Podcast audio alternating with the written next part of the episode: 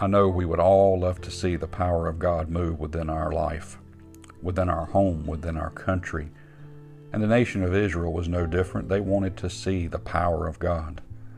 Jeremiah in chapter 4, verse number 3 says this For thus saith the Lord to the men of Judah and Jerusalem, Break up your fallow ground and sow not among thorns. I believe what this is speaking of is not the ground, but our hearts. When I went to break my mom's land, it was land that had not been broken up. It was fallow ground, and it was tough. Tough on the tractor, tough on me, and it wasn't very smooth. Now, as for my land, I had a garden in it last year, and it broke very easily.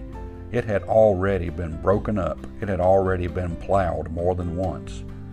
So we can see that that fallow ground is speaking of a time or a place that hasn't been productive in the past, but is going to be used now. I know for a fact that this is probably speaking of our hearts. Matthew Henry says this We must search into our own hearts. Let the Word of God divide as the plow does between the joint and the marrow, meaning that the plow needs to get deep.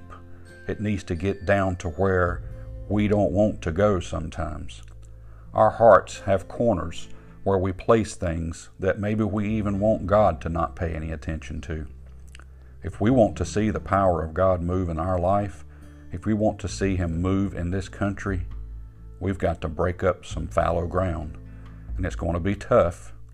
It's going to be a lot of work, but it needs to be done that He can sow seed that will come up not amongst the thorns and the thistles, but will come up in good ground and that we can see the power of God move in a mighty way.